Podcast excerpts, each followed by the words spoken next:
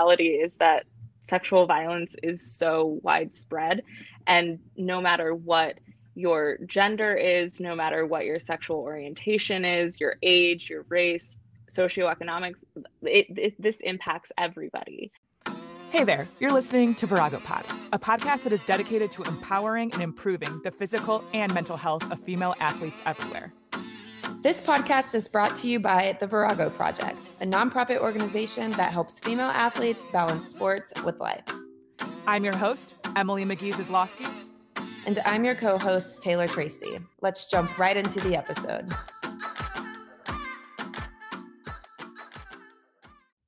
Hello, Virago Warriors, and welcome back to episode 18 of Virago Pod. Let me start off by saying while graphic language isn't necessarily used in today's podcast, it does contain subject matter that many listeners may find triggering and explicit um, when we're talking about sexual assault and domestic violence. So I just want to give our listeners a heads up to do a little mental health check in before they listen to this episode. We'll also be providing some resources for support in uh, the description in our, our podcast. So please check that out. Today's episode is sort of a part two to episode 16 discussion with student athlete Rachel on sexual misconduct on college campuses. If you haven't listened to episode 16, that's okay, but I do highly encourage you to listen to that one also. Uh, this one does stand alone without any needed context from that episode, so feel free to keep listening. Today, joining us, we have Zainab Shah. She is the program coordinator for victim advocacy at Student Wellness at the University of Delaware, where she focuses on providing information to students on topics like sexual assault, dating or domestic violence, and stalking. While this topic strays a little bit from our traditional athletic, themed podcasts, these are issues that are impacting women athletes at alarming rates. In a study sampling 20 NCAA Division One studies, uh, although male athletes made up 3.3% of the male population on these campuses, they accounted for 19% of the sexual assault cases. So, not only is this a problem within the athletic community, but if you remember our episode with Blair uh, and Taylor on dating and relationships, all three of us expressed dating athletes in college and is an experience that I know on our campus was pretty regular. So this is extremely, extremely relevant to women athletes. In fact, uh, this episode is on two topics that are extremely passionate to me. Uh, as I was a victim at UNC of sexual assault in 2009 and a victim of domestic violence a few years later. I've talked pretty openly about my depression on these podcasts. Uh, it's something I've struggled with since I was 10 years old. But these two uh, these two events really impacted my mental health and kind of brought me back to rock bottom of any progress that I had in my mental health journey. And these are conversations that need to be had by women uh, because of how prevalent these issues are. If you take one thing from this episode, I'd encourage you to take a minute uh, to get familiar with the resources. If you're still in school right now, take a look at the resources and just send them to your teammates just so they have it. It, doesn't have to be something flashy or or even that deep uh, text. It can be really simple, like, "Hey, I heard a podcast and I wanted to check out the resources available on our campus. I thought um, everyone should have these resources.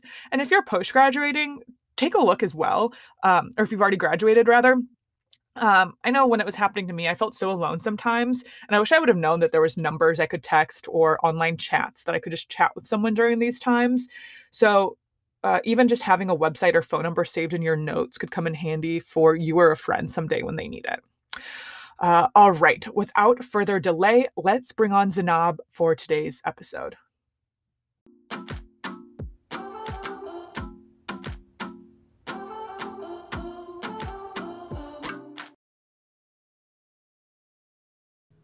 All right. So after our last podcast with Rachel, who was a fellow student athlete, Taylor and I wanted to find someone on some sort of campus support services who get, could give us a different view of the situation and ask some of the questions we had. So we reached out to the University of Delaware, who I found on Instagram, and they have a victim advocacy service uh, that focuses on sexual assault and dating and domestic violence. Zainab Shah will be joining us today, not only giving us follow-up question I had from episode 15 with Rachel, but also uh, some additional resources on sexual assault and dating domestic violence that is, unfortunately is extremely prevalent on college campuses. So first, uh, Zainab, can you fill our listeners in on what you do and why you got into this field?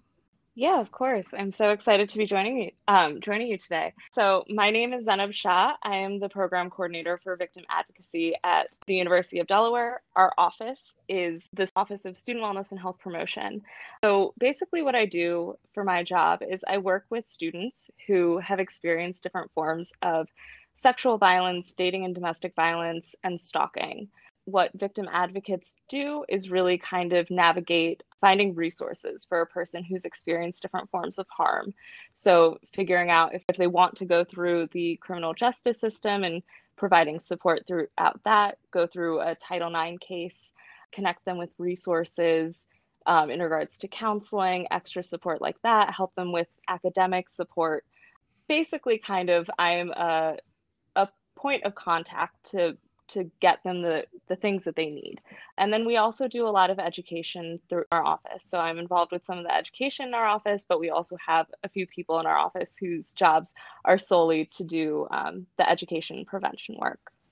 So I, I love when I found you guys on Instagram, I was like, this is such a great section of student wellness that I wish UNC had. But then I looked and there was a section on that. And like I mm-hmm. I did not know about it at all. So I think really just even I was so glad you agreed to come on because I think this is probably something that a lot of campuses may in fact have. This isn't something necessarily completely unique or a position that's there, but like I had never heard of it and I I was there and I I struggled with these things while I was in college, but I just didn't even have the resources to really know that this existed. So I'm really excited to have you joining us today. So thank you so yeah. much. Yeah, I think that that's one of the the big issues with the work that I do is it's usually something that people don't pay attention to until they actually need it. Mm-hmm. So, you know, a lot of resources are there and there are a lot of amazing resources for for people who've experienced harm. Yeah, that, that's awesome. And I think the you know social media can have a lot of pros and cons but i think definitely one of the the pros is the social media pages and the, the amount of people i found in the the advocacy world just from our connection in this like nonprofit is amazing. So I think as students continue to like um, you know kind of grow and share these pages because your your guys' page is phenomenal and it has lots of great resources. So uh, i think that's one of the uh, the pros. So if you uh, are listening and your school does not have one check out the university of delaware's because although it's obviously some are typical to their school a lot of it is in general um, you know topical to every college campus as well. Yeah thank you. So um, yeah, go ahead.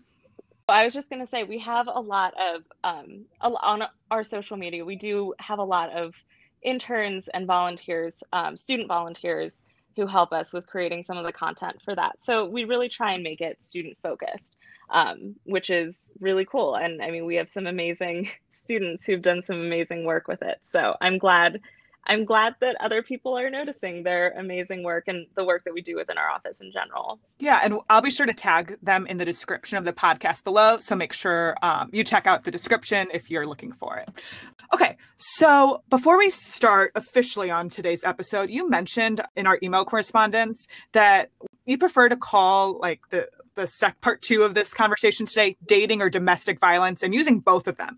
You said they are very similar but they each have their nuances. Um, i didn't really dig into it but i'm just curious if you can give kind of a, a brief overview of why you use both and the similarities and differences yeah, I um, I think that that's kind of been a change since I started working in higher ed because it's really kind of driven by a lot of the policies that are out there. So a lot of our policy definition, I'm not going to go through the entire policy because it's pretty pretty long and intensive, sure. but they do make that distinction about what dom- domestic violence is and what dating violence is. And so one of the things is just making the d- distinction that dating violence can be any sort of dating relationship. So um, any sort of that intimate uh, partner relationship. And domestic violence can be a little bit broader than that. And so, talking about family, talking about people who are really kind of cohabitating in a house. So, you could talk about kids, you could talk about different types of family members, so not just people who are in an intimate relationship. Oftentimes, people use those terms interchangeably, but I think sometimes, uh, especially for the, the population that we work with, um, domestic violence is is almost looked at as something that older people experience because it's like a spouse or something like that. And so that's kind of why I like making that distinction because I think sometimes people respond more to dating violence or can I identify more with the the term dating um, than domestic. I think yeah. that makes a lot of that sense. and I thought that was really interesting because I, I, had that connotation too of when you said that, and that's why I asked it. The domestic violence was like for a married couple, which I knew like right when I was thinking, I don't know why I had that feeling or that that identification with it, but that's just kind of how like you know like maybe Hollywood it's more kind of that married spouse dynamic for domestic violence when really uh, in college campuses dating violence is a lot of times similar and you know still just as dangerous and needs just as much support for it so i think that's a very interesting yeah. uh, difference yeah. so I mentioned to Rachel, and, and we we talked after the episode as well, and we were trying to figure out like what we had questions with on our last podcast episode. And one of the main things that we kind of struggled on the episode on was trying to figure out good language we could use. So we want within our friend group and our teams to promote healthy sex communication among friends. Like we don't sex positivity, but we don't want anyone to feel pressured. So no slut shaming, but no one to feel pressured mm-hmm. to have sex in order to fit in with our our group or our team or our friends. So how can we create this type of culture among our team or friend group? Yeah, I absolutely love this question. I think this is one of my my favorite things to talk about in regards to talking about sex and the language that we use. I I know people in our office and also myself like we're big sticklers for language. And so I think that that's really important. And so one of the things that I was thinking about is times we use the term sex positivity and pro sex interchangeably and the more you get into sex education and things like that you'll see that more. And so I actually love the term sex positivity because it doesn't have this connotation of like promoting sex, um, but really what it's doing is reframing the way that sex is talked about in our society. So you're not saying like yes everybody go have sex do all of that stuff it's really talking about reframing what the messages that we've gotten in our society about sex is if that makes sense you know so being sex positive is really, I think, to me, focusing more on the autonomy. Um, so when you're having conversations about sex, it's really about making the choices that feel best for you, which is, I think, pretty inclusive because you're talking about if you want to have sex with a bunch of people, as long as it's consensual and safe, like that's great. If you are asexual and there's cer- certain things that you don't want to do or you don't want to have any sort of relationship that has some sort of physical aspect to it, that's totally okay. Really talking about sex positivity is really focusing on that autonomy and also understanding that sex isn't necessarily positive for everyone. Sex mm-hmm. can be associated with different traumas that people experience, but if you have these conversations, it's really focusing on on a choice that people are making and kind of coming up with this understanding that you're not promoting sex. You're not saying everybody should just go out and have sex all the time. It's really focusing on what feels best for someone, what's the most pleasurable experience for someone. And pleasure doesn't necessarily mean sex. Pleasure can be so many different things, but also it can be sex. Sex should be something that's very pleasurable. So I think just having these discussions, like starting off these discussions, talking about um, talking about sex in a group. I think that's something that's really powerful and really important. People don't tend to do that. Or when people have conversations about sex, it's often very sexualized. Um, and mm-hmm. kind of making that distinction of being able to talk about this stuff in a group setting where it's not sexualized you're just kind of talking about either experiences or what people want in their their relationships various things like that that that's really important. So i think what you're doing and having these conversations that is just amazing. And that's not something that's common i think. Or it's talked about as like you have to have sex to be cool or something like that you know. It's really mm-hmm. just talking about what your wants and needs are if that makes sense. Yeah like like one thing that I just thought of when you were talking about that um, was just like the gender expectations too. Growing up, I remember in high school and even in college, like if a girl chose to explore her sexuality, um, just one man or one, I guess, you know, guy, boy, we were in college. I wouldn't necessarily call us men or women at that point, but still at the age where we were interested in exploring our sexuality. For women, all the time, like the word slut and like hoe and whatever else was just thrown at anyone who um, if they were ever to have sex with someone and i at the time like i don't think there was a huge awareness of like gender expectations and like traditionally like women are being expected to hold it in their pants and like chastity belts and all of these other antiquated ideas that are out there and kind of shape our perception of sex. So I really like the idea of autonomy and instead of slut shaming someone for mm-hmm. you know doing what feels good to them be like it's your body it's your choice as long as you're being real with yourself and like you're going about this in a healthy way that actually feels good to you phys- not just physically but also mentally like what's what's the harm there yeah. Yeah, I think it, it made me think of this idea of women are kind of put into these boxes of either you're a slut or you're a virgin and there's kind of mm-hmm. like no in between. Ugh. But both of both of those terms are social constructs and I mean right my friends and my coworkers will tell you I'll go on my soapbox about virginity as a social construct because they really have different definitions depending on who you're talking about. And usually they're a very heteronormative um, way of talking about stuff. And so, mm-hmm. kind of getting rid of this dichotomy that we exist in, that we put women in, um, I think is really, really important. And just kind of making it about what feels good and right to the person.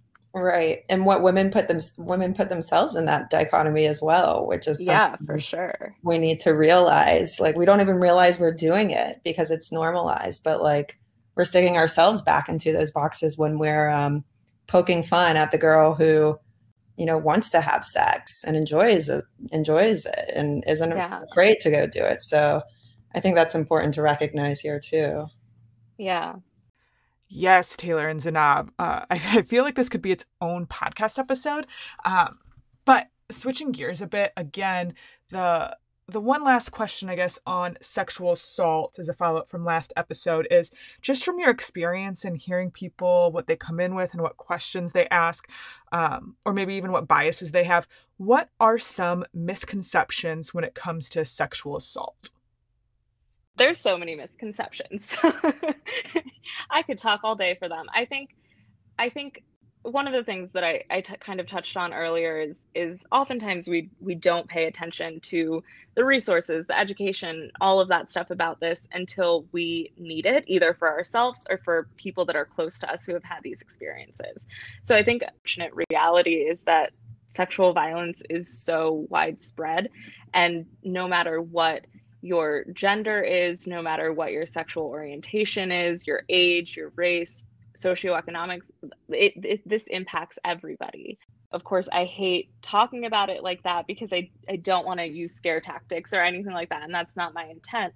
I think it's just understanding that it's important to pay attention to these resources. Even if you don't need them yourself, having them kind of in your back pocket if if someone you know is has experienced this i think is just so beneficial. And i think that one of the other things that i, I think is a misconception is kind of that there's these like very specific situations that people experience. So if i don't look like this this and this or if my situation doesn't look like this this and this then maybe it's not sexual assault but my my thing as a as a helping person as an advocate is if something feels off if something feels wrong you know yourself better than anybody else. And so trust yourself and there are resources who can help you kind of navigate what that means. So even if it might not be sexual assault if it's if it's you know sexual harassment or sexual exploitation all of these different forms of violence or harm it it looks different for each person. Um, and so to yourself if something feels off and know that there are people here who are just going to listen and believe you and support you if you need. I think those are kind of my my two things. I I think that I just really want people to know that that there are resources out there. I think is is kind of and just like you kind of talked about at the beginning is you didn't know some of this stuff existed on your own campus most people don't know that these resources are out there most people don't know what an advocate is Um, and so I think just kind of understanding that piece of things, I think is really important. Yeah. So I was, um, you know, I, I, touched on it a little bit, but I, I, don't like really going into the details much with, you know, people I love and, or let alone strangers on my podcast. But so I was sexually assaulted my freshman year. And it, and it's just the weird things of, of I didn't know the like not just that I didn't know the resources. I knew it didn't feel right. I knew it was wrong. But since I was drinking, um, I all of a sudden just I was like, well, I was also in the wrong. And so then like I, I get like it seems so silly saying it now, but when you're an underage college student, even though I was not on the other things where people blame, I was not dressed provocatively. I was actually a virgin. It's not, and it was one of my friends. I like didn't go back with a stranger. It was in my own. It was like in my not my dorm room, but someone who lived in my dorm. Um, so it, it's like, but I 100% did not think that and it's not even like society was telling me that like i felt like i was in the wrong because i was drinking so it was something mm-hmm. that i just didn't even like realize i was like oh i shouldn't have done that because i'm not 21 and i can't really do anything about it and i can't tell anyone about it because i might get kicked out of school because i was drinking underage um, do you do you find I, I mean i don't know like is that something that's a common trend or like that's that's th- yeah. like blaming themselves almost even not even worried about society yeah no i think that well one i just want to say thank you for sharing that with me. I know that it, it's really hard to talk about your own experiences of victimization, especially with someone that you don't you don't know very well, let alone a, a podcast. So thank you so much for sharing that. That's that's I'm so sorry that that happened to you. But I I think that on college campuses there is definitely a lot of conversations about the use of drug and alcohol and sexual violence, which one of the interesting things about our office and I, I, think one of the really beneficial things is our substance use counselors are actually situated in student wellness and health promotion. So we kind of have both of those things because we do see a connection with them. I think self blame is is so rampant when it comes to to people who have experienced different forms of victimization and especially when you're talking about being under the influence and the thing is is you can't give consent if you are under the influence of of drugs and alcohol. And i and i say like you know people who are very inebriated and all of that stuff you know it's really common to see that happen in sexual assault cases especially in a campus.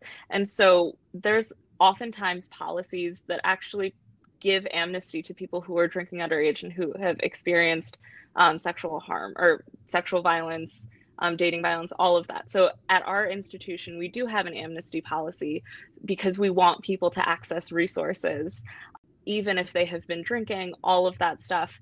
We still want them to be able to access resources and get that support and help. Um, and so I can't speak for other campuses, but I think that that's one of the really cool things about the University of Delaware is is you're you're not going to get kicked out if you access resources or if you call for help for someone who needs help. We really want you to get connected with that support. And one of the number one things that I will always tell any single person who's sitting in front of me is it's not your fault. It doesn't matter if you've been drinking. It doesn't matter if you were doing, you know, XYZ. It's not your fault. Someone chose to do this to you, and that's on them. And so mm-hmm I'm really here to support them and remind them of that throughout because it's not going to take self blame is not something that goes away just because someone tells you that it's not your fault.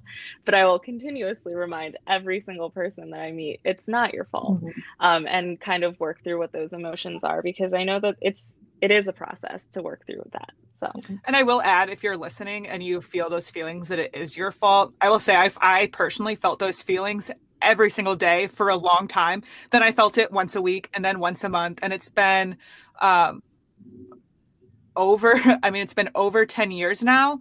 And I don't like, I know for a fact it's not my fault. And I honestly don't even think about it. So I will say, like, while that's part of my story, I just want to say, like, I, when I was in the moment and while I was healing, I really felt like it would never get better. And for me, you know, I know it's different for everyone, but I, I, it was overwhelming with the concept that I may feel that sense of guilt for the rest of my life. And for me, I was able, uh, with a lot of therapy and um, a lot of support from friends and family when I did start opening up about it. But I will say, talking to someone really did help me. And that was the first step that I took that, like, really just saying it and hearing someone say it seems so trivial, but someone saying it's not your fault did make a huge impact to me. And like other people not asking me those victim blaming questions. So um, I'm I'm going to encourage you like you to keep saying it to everyone. Anyone if someone you know opens up to you about that make sure you say it because honestly it, it seems like very simple words but you it's was overwhelming. And so when people say that it does help. So i just want to say thank you as well for um, kind of validating what i went through. Yeah. Yeah. No I, I i think that that that's so important. And i think one of the the unfortunate things is we don't really know how to help people and support people like our friends and family members who have had different experiences of of any sort of victimization um, let alone talking specifically about sexual violence and dating violence. And just being able to get some like certain terms or certain certain phrases to be able to use like it's not your fault or i'm here for you and just telling people and educating people about what you can do to support someone those go a long way and really have a huge impact on whoever is listening to you say that. Yeah, no, I, I agree. And and thank you again. Um, so I guess again, slightly switching gears to that dating or domestic violence um, aspect of it. Uh, mm-hmm. So I was looking at your profile, and this is a topic that I definitely think we need to cover um, as well. So when I saw that that's also part of what you do, and I definitely wanted to to ask you about that as well. So, kind of same question. What are some misconceptions um, in the dating or domestic violence space that you can bring awareness to for our listeners? Yeah. So, I think that for me, and again, this is one of my soapboxes that I go on all the time, is is understanding that dating and domestic violence are part of sexual misconduct. So at the university, and I know many other institutions have this, our policy is written as the sexual misconduct policy. And so oftentimes people automatically just assume that that is specific to sexual violence and the different forms of sexual violence. And I know it's different in different places, so I can't speak across the board. But one of the things that I frequently have to talk to people about is this is actually dating and domestic violence are actually part of that policy. So if you do want to make a report or if you do want to access those resources, like you very much can. And so that's that's a huge misconception that I think people have is oftentimes people hear sexual or sexual misconduct or things like that and just assume that they don't have any validity in, in accessing those resources um, but do exist for dating and domestic violence i think that another misconception is that dating and domestic violence is something that happens to people who are older. When in women 16 to 24 experience rates uh, triple the national average. So it's one of the highest groups of people who experience uh, different forms of dating and domestic mm-hmm. violence. Um, and i think that that's that's real. You know i see that on college campuses but i also see the lack of um, you know the data of people who are actually accessing the resources and stuff. It it doesn't match up um, and so i know it's happening more than what i even have access to you know and so i think that that just understanding that this is something that really does happen and also take people seriously when they're going through situations like this. And dating and domestic violence isn't just physical violence, it encompasses so much more. It's the psychological violence, the verbal mm-hmm. abuse, um, financial violence, and you know, as technology has has uh, expanded, we see a lot more digital violence too. So, you know, using technology to stalk someone or to harass them, abuse them through through that. It's there dating violence can look like so many different things. So it's not necessarily what we might have in our head of of someone punching someone. It it very much could be, but there's just so much more to it. And I'm assuming you, you mention all these things because those are things that you know you see not i don't want to say regularly but those things all do in fact happen in college. Like i'm shocked with that age demographic honestly because obviously the misconceptions are you know you see that in like a 50 year old couple who's been married for 30 years mm-hmm. and and you know it's all that stuff. So it, it's just really interesting to hear that it it's you know most prevalent in these young ages. I do you do you know why that age is more susceptible um, these, these young ages I mean, there's a lot of reasons that I think you could attribute to that. I think one is that people don't necessarily take relationships of younger people as seriously. Yeah. It's like, oh, you're not actually experiencing that because your relationship isn't real which i think just does a huge disservice to to people i mean these relationships are real and they're real to the person so even if you might view something as a certain way like this is the reality for the person who's going through it. So i think that that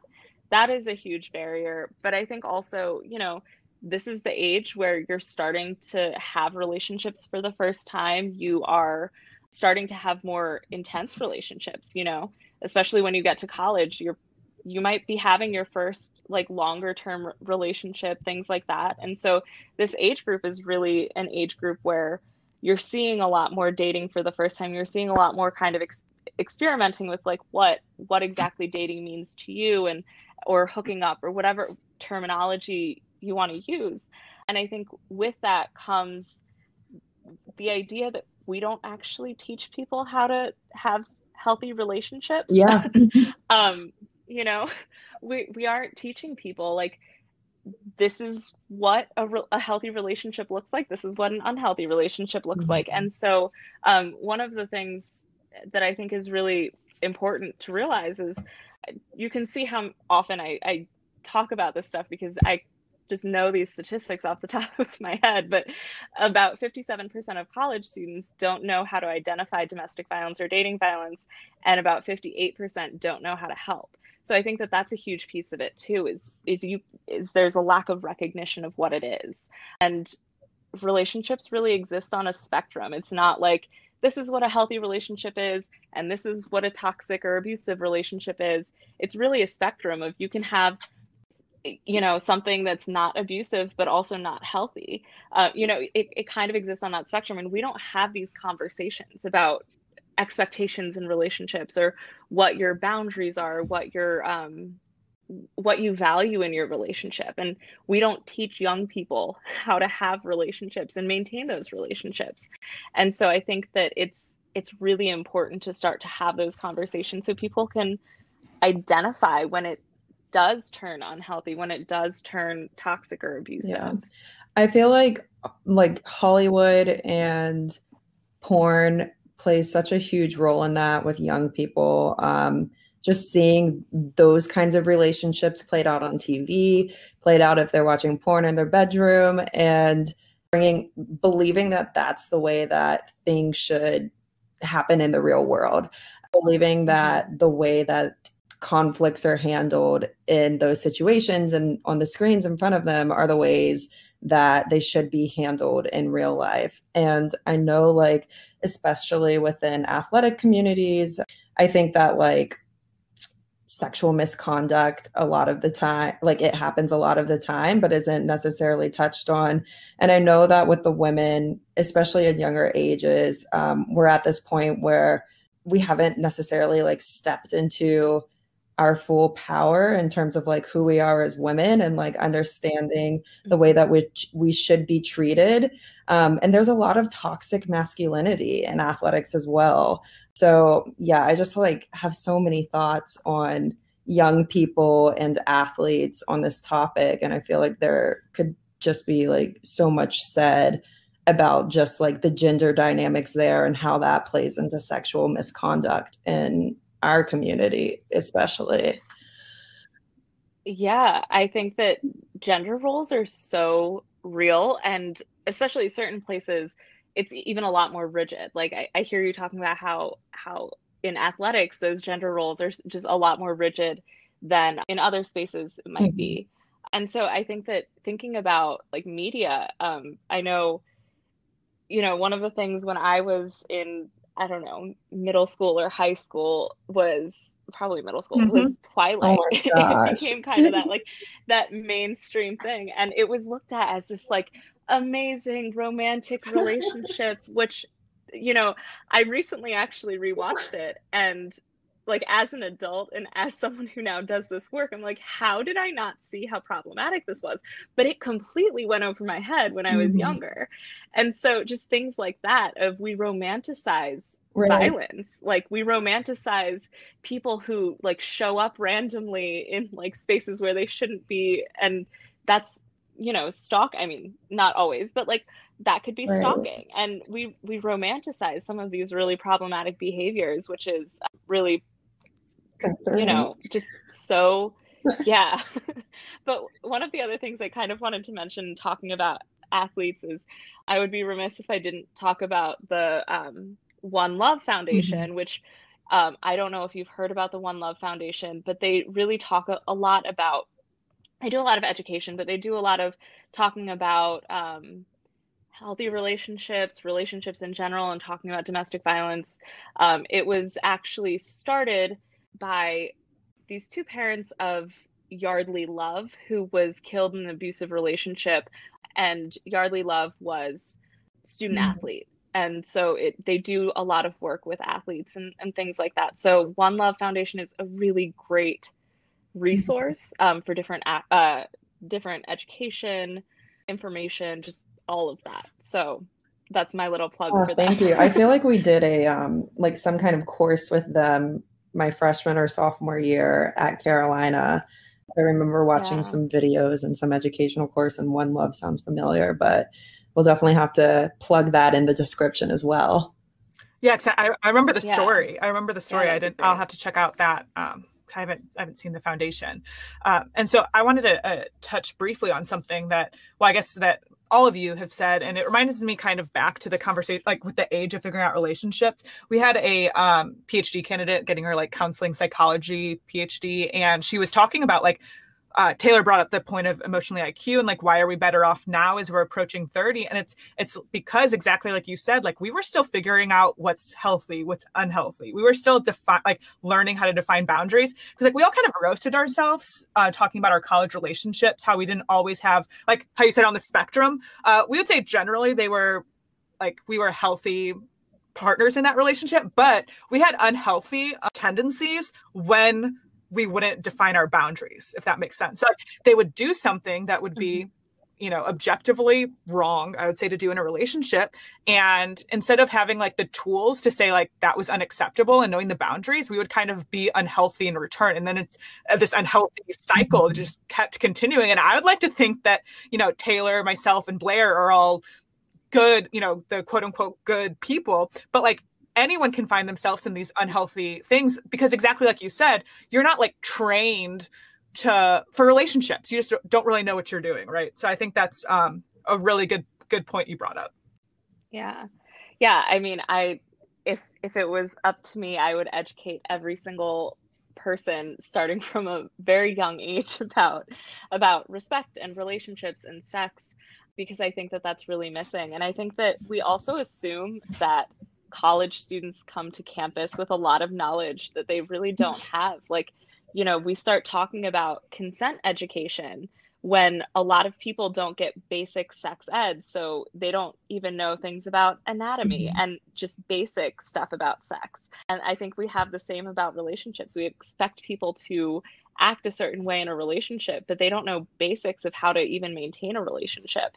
And so it's and that's not to excuse behavior. It's not to say like oh you didn't know what you were doing so you aren't responsible for the harm you caused. I but it, i think it is in doing the education piece of things and doing the prevention piece of things i think that that's kind of where a lot of our conversations kind of end up is kind of figuring out what what are those gaps that people are coming to college with I like in my own relationships, I did not um like for me, love was someone, and probably also this is like the Hollywood thing, right? Love is someone love is someone who's always going to fight for you. They're gonna say sorry if they do something wrong. They're gonna do these grand gestures. They're gonna do all these things. So like I was in a physically abusive relationship and they were amazing at apologies. They were amazing at these grand gestures, these beautiful Instagram posts, these luxurious presence. And for me, like I was like, well, he is sorry. Like, and, and so it's just like this trap of like that to me. And I genuinely like until it got physical, there was like some other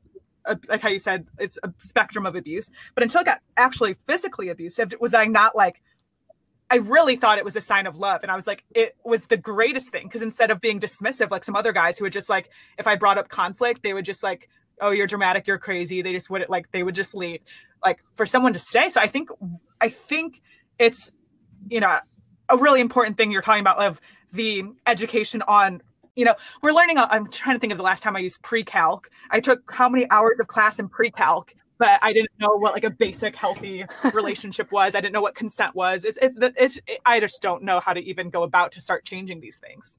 Yeah.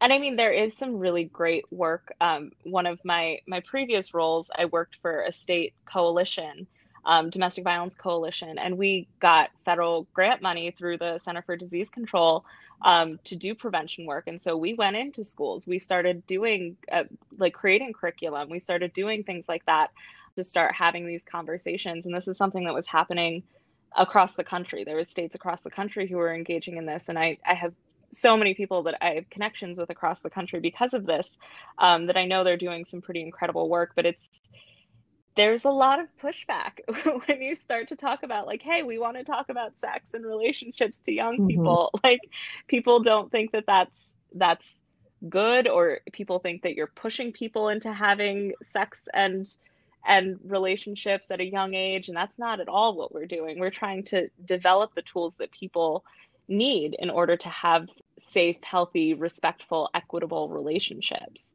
and one of the other things you, you said is that made me think of this and this is also one of one of the things that i talk about a lot is this idea of why someone stays that like that's the number one question that I, I hear when people ask what I do and all of that stuff is why would someone stay in an abusive relationship? And I can tell you right now that that's if you ask anybody who's going through an abusive relationship, if you ask that question of why do you stay, it's going to completely turn them off to you and you are no longer going to be a resource for them because people have different reasons for staying, whether it be love, you know, because emotions are a huge piece of why people are in relationships in the first place. Even if it's abusive that that connection that you have with that person is still there or whether it be financial reasons because financial reasons are a huge huge piece why people stay in re- in abusive relationships or children or you know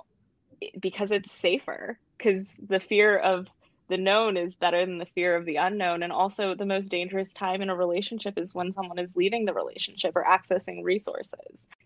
I think that's so important because um, it's just something that I, I, I mean, it and it, and people, I mean, you see it trending. I remember the trend on Twitter of like hashtag why I stayed because it's like it's the number one thing that people do, um, and you don't think about it. And it might not be those exact verbiages, but um, it was. Um, it's it's crazy the pressure that people put on you and so it, mm-hmm. I, I, think mm-hmm. people just need to be extremely supportive and, and the friends that helped me the most um, so if you're listening to this and, and you have, you know have a friend who might be doing this we're just the ones that no judgment. The ones like like she like she's saying is we're just there and supportive and never questioned um, and you know didn't make them feel guilty because i promise you they already feel like they don't have many options. So to be isolated from you know the few people that they trusted to tell is just um, really disheartening. Yeah. Yeah. Definitely. And I, I see it so much. And i i actually one of the things that i love a lot about the work that i do is when i get to connect with friends and family members because i have people who will call our helpline or who will come in or just people in my life who will say, Hey, I know this person. What can I do? And I'm like, honestly, the best thing that you can do is, is just listen to them believe them support them what um so what other conversations on and it can be on either side of these when it comes to uh, sexual assault i guess we'll just throw it under now that we know this is all considered sexual misconduct. Um, what conversation should we be having with young women to either educate or to help advocate for victims of sexual misconduct? And what are some things your campus is doing that we should take note of? Yeah, I think, I mean, having conversations like this, I think is is really powerful, and and even talking about what you were you were talking about before with with the climate that you want to create on your team and and talking about sex and and all of that stuff that's all really important. Talking about values something that I, I talk a lot about with people is is what do you value in your relationships? What makes you feel safe and supported in your relationships? Um, and kind of focusing a lot more on, on what someone might expect in a healthy relationship because i think we don't again as we've talked about before we don't teach about what healthy relationships are. So kind of focusing a lot on that i think is really important because I don't like just talking about the the unhappy stuff about sex and relationships um, because there's a lot of really amazing and beautiful things that can come out of sex and relationships and and pleasure and all of that stuff. And so kind of t- having those conversations about what that looks like and how does that fit in with the relationship that you do have. Something that we had mentioned before is you don't necessarily know what your boundaries are or assert your boundaries until your boundaries have been crossed. So I think it's important to kind of reflect on what those boundaries are before they get crossed so you can kind of talk about it because it's a lot easier talking about what your boundaries are before they're crossed than it is after when you're dealing with with an issue. So boundaries to me i mean i i've had so many conversations about boundaries and not just about sex and relationships about what are your boundaries with with time? What are your boundaries with your roommates? What are your boundaries with um with what your schedule is like? Just all of these different things i think are really important that we don't talk about especially self-care has become such a huge topic as of late. And self-care i think is self care is just such an important thing, and uh, and talking about how self care is really doing the work on yourself. So kind of figuring out what your boundaries are, fig- figuring out what those those values are, and I think conversations to be had is is talking to people about what what we want to see in our friends relationships. Like i know i've had conversations with people who i i'll talk talk about you deserve to feel safe and equitable and respected and valued in your relationship and so i want to make sure that that's happening. Can we talk like if i like of course i i'm an advocate so i i do have certain training but i also have to maintain my my boundaries with my friends so i don't try and be an advocate for them um, and step in their their relationships in that way. But i think starting those conversations is really important even as a friend when we're trying to give support to people and all of that stuff. You know knowledge is power. So so having these conversations about what is a healthy relationship, talking about what you expect, talking about all of these things. That's really just so important. Thinking about what we're doing on our campus, we we do a lot of education on our campus and one of the things that I think is really cool is a lot of the education that we do is focused in specific groups, especially marginalized groups. So we do a lot of work with international students because we have a large international student population on our campus, you know, talking about this stuff in disability communities. We do a lot of work with athletics, just various things like that. I think is is something that I, I really value that we do on this campus. And then also one of the things that has been really important for us as of late, um, I mean, in the past couple years, is really kind of talking about language and being really intentional with language. And so one of the things that we've talked about is instead of using victim survivor language, talking about it in the context of someone who's experienced harm because what something that we've noticed is people really have strong opinions about how they are identified or how they identify themselves. So sometimes people really don't like the terms victim and survivor and they don't agree with that, even if they've had experiences that we would typically categorize them as a victim or a survivor. Sometimes using the person first language, like people who have experienced harm or people who have caused harm, sometimes actually is a little bit easier for people to hear. Thinking about that language shift. Um, and just in general being a lot more intentional about language i think is really important I know we've done a lot of bystander intervention education, which I think is is big. And right now we're also kind of reworking what that looks like to make sure it's very inclusive um, for all different communities because bystander intervention does create power differentials and so sometimes it's safe for certain people to intervene and sometimes it's not and so kind of figuring out how we can address that so all communities can engage in bystander intervention kind of how can we engage in bystander intervention stuff um, before an incident occurs? So talking about you know sexist comments how do you buy how do you be an active bystander with that? Or racism and you know understanding that these issues exist together they they don't exist in silos and so it's important to kind of be a bystander for all of these things if you want to I feel like that could have been like the entire podcast in what one answer of what we're doing, but like for things to change.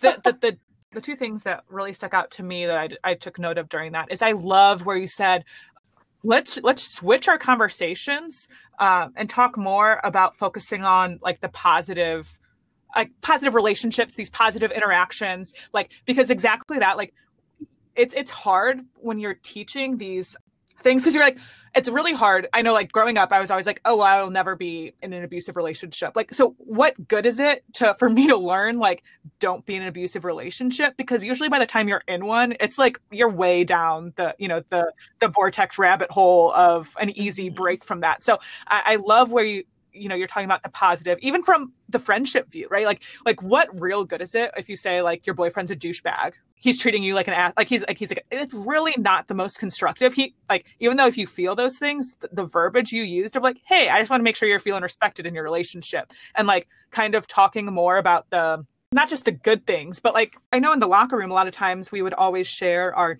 the negative things that were happening to us like the sketchy things these guys were doing. And it, it was almost like to normalize them that like everyone's kind of going through these not so great situations uh, when in reality if like some people would have been like hey I, I think it's partially um, the the woman in the locker room i feel like we put too much pressure on like just doing the right thing so we don't get broken up with instead of enough focus on is this a good relationship for us? So i think like kind of if we would have had those check-ins or someone kind of with the reality check of like hey you you good? You you trust this relationship? You feel safe in this relationship? I think that would have been a lot of good. So i love that you brought that up. Yeah. Yeah. I mean, I think that that's just so important, especially because, you know, one, with people not being able to identify abuse in their relationship, but also because when you're in it, when you're in an abusive relationship, oftentimes the behaviors feel so normalized. So it just feels like something normal. And let alone if you've had experience before with domestic violence, either your own personal experience or as a child if it was something that you saw oftentimes a lot of these these abusive behaviors are normalized and so kind of focusing on that positive like i i would never tell someone like you're in an abusive relationship like that that's not my place i i will have conversations to get someone to be able to identify that for themselves but I, I think that it's it's really not trying to put labels on people and just kind of talking about like the different aspects of the relationship and sometimes focusing on the positive or what you you want in a relationship and doing things like that kind of gets people to understand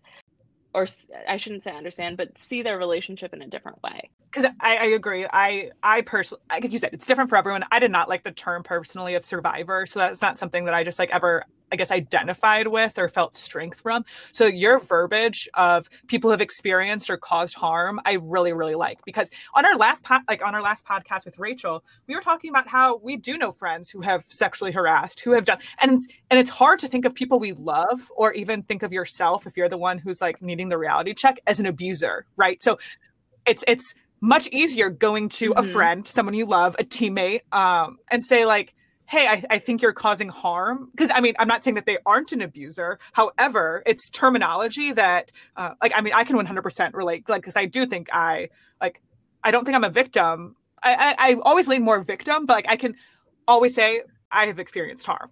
I really like that terminology, and I think it's really Mhm. helpful on the shifting of because no one like kind of like like how you said like no one's going to listen into a training if they're saying like don't be an abuser they're like well i'm not an abuser but if you have that kind of language that's more i don't want to say inclusive um, i'm not sure if inclusive is the right word but just kind of easier to relate and understand that someone who caused harm may have not done it with the intent of causing harm but they still caused harm so i, I I really like that as well Yeah. Yeah. And that's that's kind of been a, a more recent shift that we've really tried. And sometimes it's hard because sometimes, you know, we see some of the stuff that happens and even as as someone who who who does this every day, like I still get angry when I hear some stuff because I'm like, how can this person do this to another person? But I have to check myself because I also do the education piece of things and the prevention and say, you know, this is someone that someone might care about, you know, a lot. And so it's hard to look at them as a perpetrator or abuser. But if you change that language to a person who's caused harm, it completely changes kind of the tone of how you approach it. And it also allows for people to listen more to the messages that you're trying to say.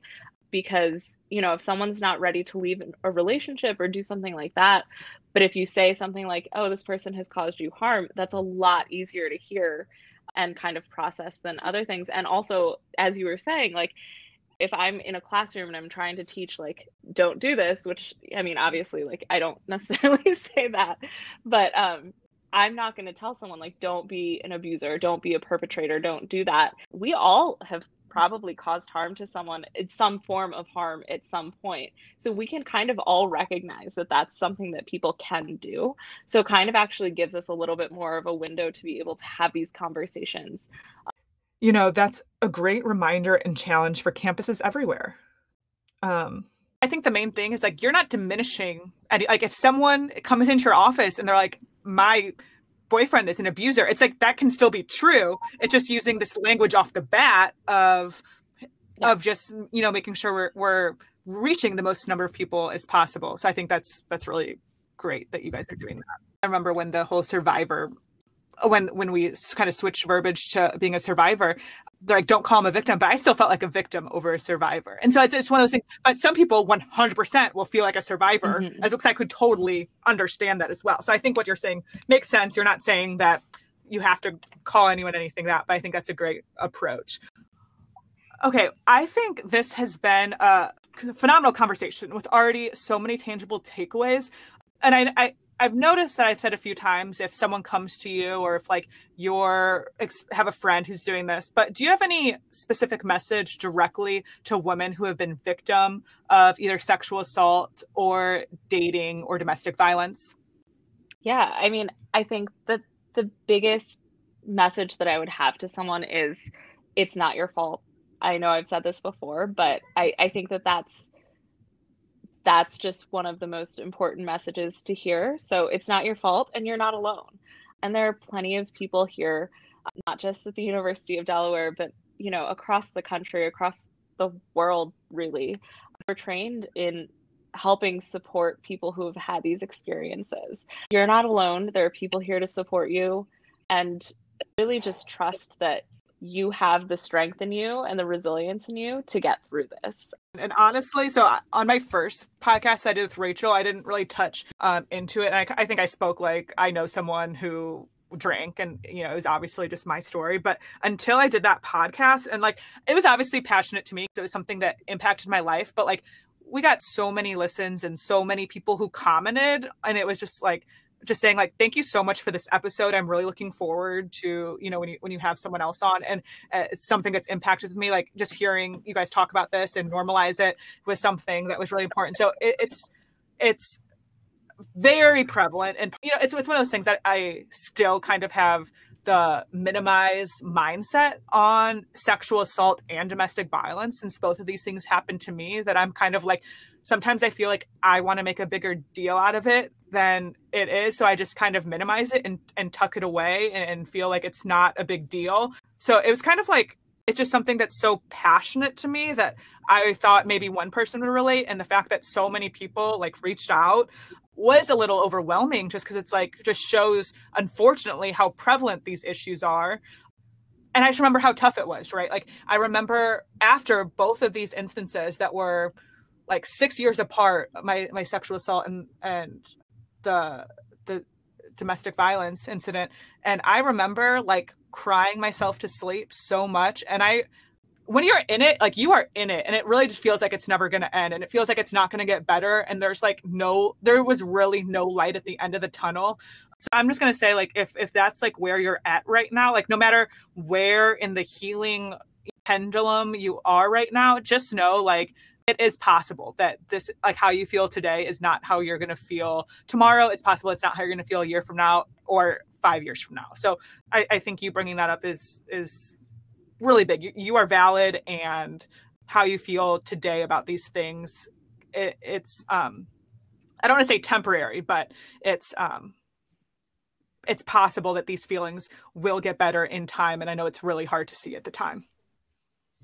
Yeah, thank you so much for sharing all of that. I think it's just so powerful to hear to hear your story and and just just let people know that they aren't alone. And and I just one of the things that you just shared is what you're feeling is valid. I think that that is just such an important thing that that i think we all need to be reminded at times but especially people who have who've experienced harm is what you're feeling right now is valid. No one has any right to tell you how you should feel or there's no like prescriptive way of like oh i should be feeling this. So i know people who have experienced different forms of violence and they don't feel anything about it. Like it's not something that that they focus on or anything like that. That's okay.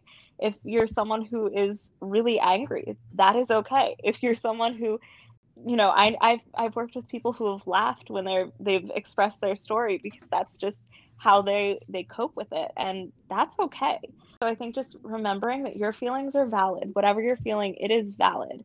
And there are people here you know I, I just i'm so thankful that you're that you have this podcast and that you're talking about this because it is such a huge issue and it's such an important issue. And i hear the passion in your voice when you're talking and it just it makes me feel really good because i know that it's something that i'm really passionate about um, and so there are people here who really care, who want to be there for you. And it is overwhelming knowing how many people have. Thank you so much for, you know, making me like, and I feel it's so funny, right? Because I feel like I just, I'm still really vague because I'm not strong enough to really go into details. But thank you still for, for I, I guess you know, in, encouraging me because it does really help, and it just makes me feel, um, again, that it wasn't my like. It's honestly, I'll never get tired of people telling me that it's not my fault. So thank you. Um, thank you so much for coming on this episode today. I, I this was a conversation that I'm so glad got to happen, and I think will really impact a lot of people. Yeah, for sure. I really appreciate this opportunity to talk to people because, I mean, I I don't shut up about this stuff. I, I love talking about it. Just thank you so much for taking the time to come on and uh, and educating and informing us on so many things that uh, I you know I didn't know about and when I consider myself a mini expert on these topics. So, you know, my eyes are really open. So I just want to thank you so much for taking the time for this. It's, it's really meaningful for me.